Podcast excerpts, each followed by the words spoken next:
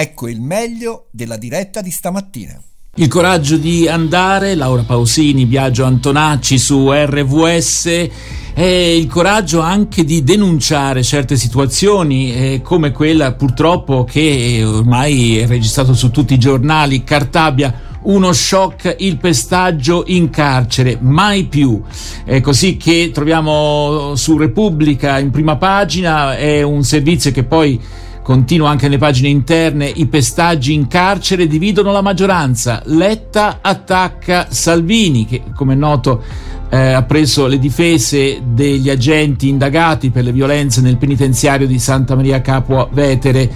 Ehm, e ancora eh, Cartabia sconcertata da quel video, ogni frame calpesta la Costituzione. Tutto questo non può succedere più. Vanno accertate e rimosse le cause di quanto accaduto. Nessuna violenza si può giustificare. Queste sono le parole eh, chiare del ministro degli interni, della ministra. E poi urlavano: Vi uccidiamo! Porto sul corpo i segni di quelle manganellate. Questo è quanto leggiamo in un'intervista su Repubblica. Arrivarono nel nostro reparto con i caschi per non farsi riconoscere, mi colpirono in testa e sulla schiena. Nelle celle tremavano tutti. Parla Salvatore, uno dei detenuti picchiati in carcere. Tra l'altro si vede anche l'evidenza nel, eh, sulla schiena di quest'uomo eh, delle botte ricevute e soprattutto lui parla di eh, violenza che è rimasta anche sul piano psicologico difficoltà a dormire. Allora, di questo eh, parliamo con eh, Massimo Corti, che è il responsabile, il presidente di ACAT Italia, Azione Cristiani per l'abolizione della tortura. Dottor Corti, intanto lei è rimasto sorpreso di questa vicenda perché insomma è stato introdotto anche il reato di tortura nel nostro paese, sia pure forse non come avrebbero voluto come dire, eh, coloro che l'avevano portata avanti, no? come, eh, però qualcosa è sicuramente migliorato nella nostra legislazione, eppure, eppure è successo quello che è successo. Ecco, lei che cosa si sente di, di dirci? Buon, intanto buongiorno a tutti. Eh, cosa mi sento di dire? Mi sento di dire mm, due o tre cose. Uno, il reato di tortura in Italia è diverso da quello che diciamo, delle convenzioni internazionali. Ciò non toglie che già ci sono vari procedimenti contro guardie carcerarie in altre carceri d'Italia per fatti molto minori, molto, molto più di, diversi da questo, eh, piccole violenze o su uno o due carcerati per casi contingenti. Comunque già ci sono dei, dei procedimenti in corso. Secondo, questo questo fatto di Santa Maria Capovetere mm, esattamente mi manda indietro di vent'anni con la famosa macelleria messicana di, di, di Genova. Veramente sono colpito dove questo episodio non, di Genova non abbia lasciato ne, sembra nessuna traccia. E quello che mi fa ancora pensare che come ancora dopo 20 anni non abbiamo risolto, l'Italia non ha ancora capito bene, affrontato, risolto il problema della macelleria di Genova, i mandanti, gli organizzatori, chi ha taciuto, le forze politiche che c'erano o non c'erano, sembra un fatto nato da solo, spontaneo, così senza nessun responsabile e molti delle persone coinvolte sono state anche ampiamente promosse nella loro carriera io spero che questo che è successo questi giorni invece abbia almeno una mm. chiarificazione, che si possa capire chi è. Ecco, perché, non si possono pensare che ci sono 70 guardie carcerarie che fanno questo macello che fanno senza autorizzazione, senza un minimo di organizzazione, senza dei certo. silenzi conniventi perlomeno.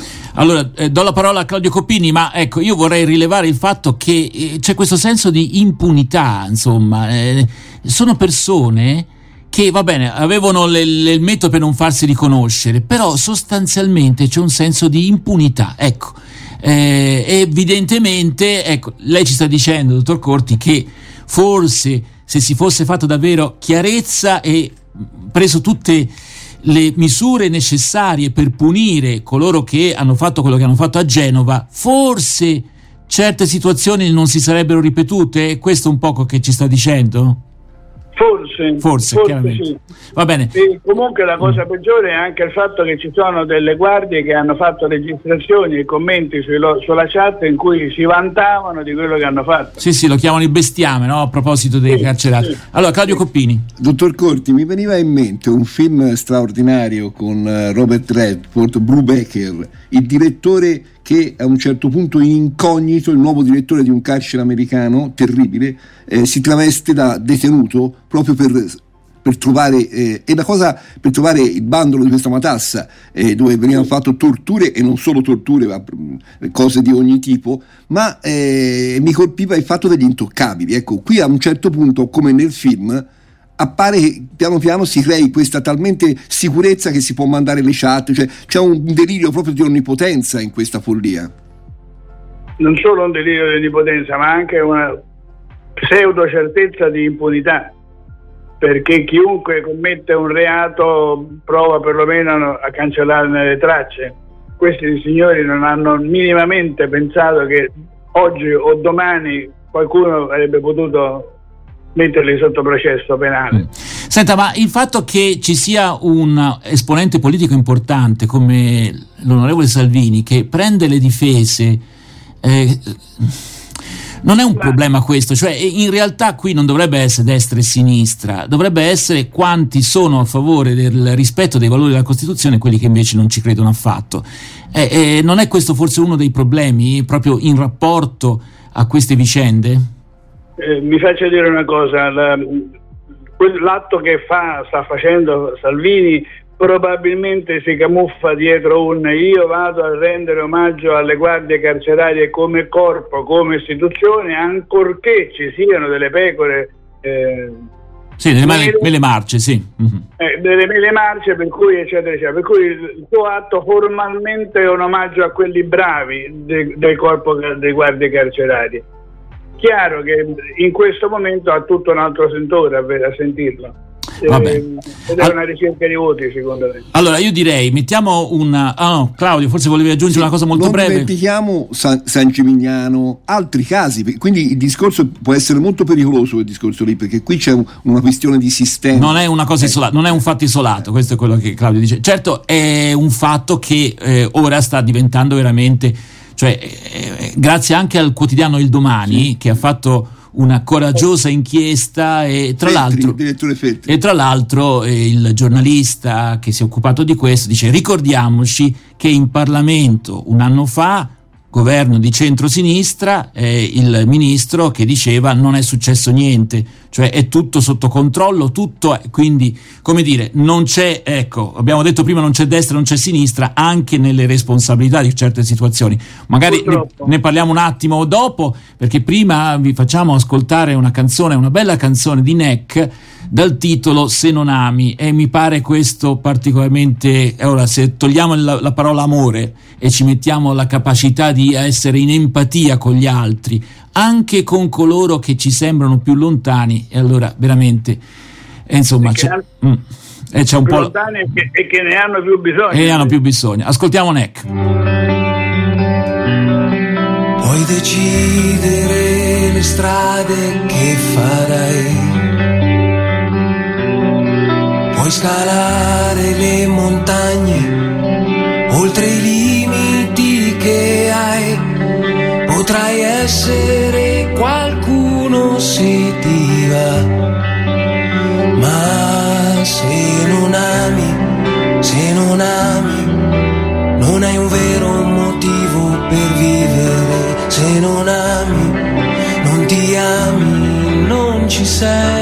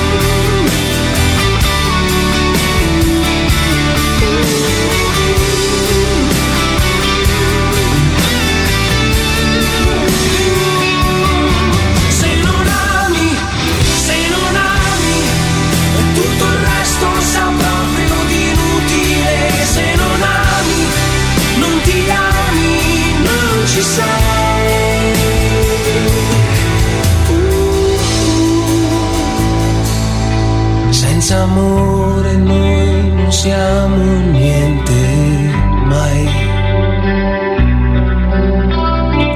Senza amore non siamo niente, dice Neck, come dice anche Paolo, Paolo da Tarso, eh, San Paolo, il quale diceva se io non amo, se io non sento un, un senso di empatia nei confronti degli altri, posso dire e fare quello che vi pare, ma non sono, lui dice sono come uno squillante cembalo, che però non serve a niente sostanzialmente. E allora eh, siamo insieme a Massimo Corti, presidente di ACAT Italia, Azione dei Cristiani per l'abolizione della tortura.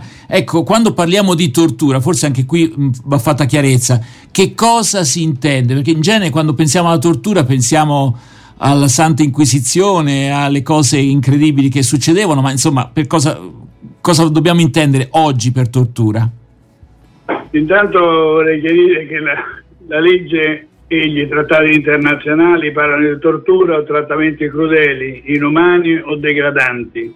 Ecco. E mentre, come dice lei giustamente, la tortura uno se la immagina, la vede, la capisce, la riconosce, i trattamenti crudeli, inumani o anche soltanto degradanti non sono così facili a vedere, identificare e a trovare.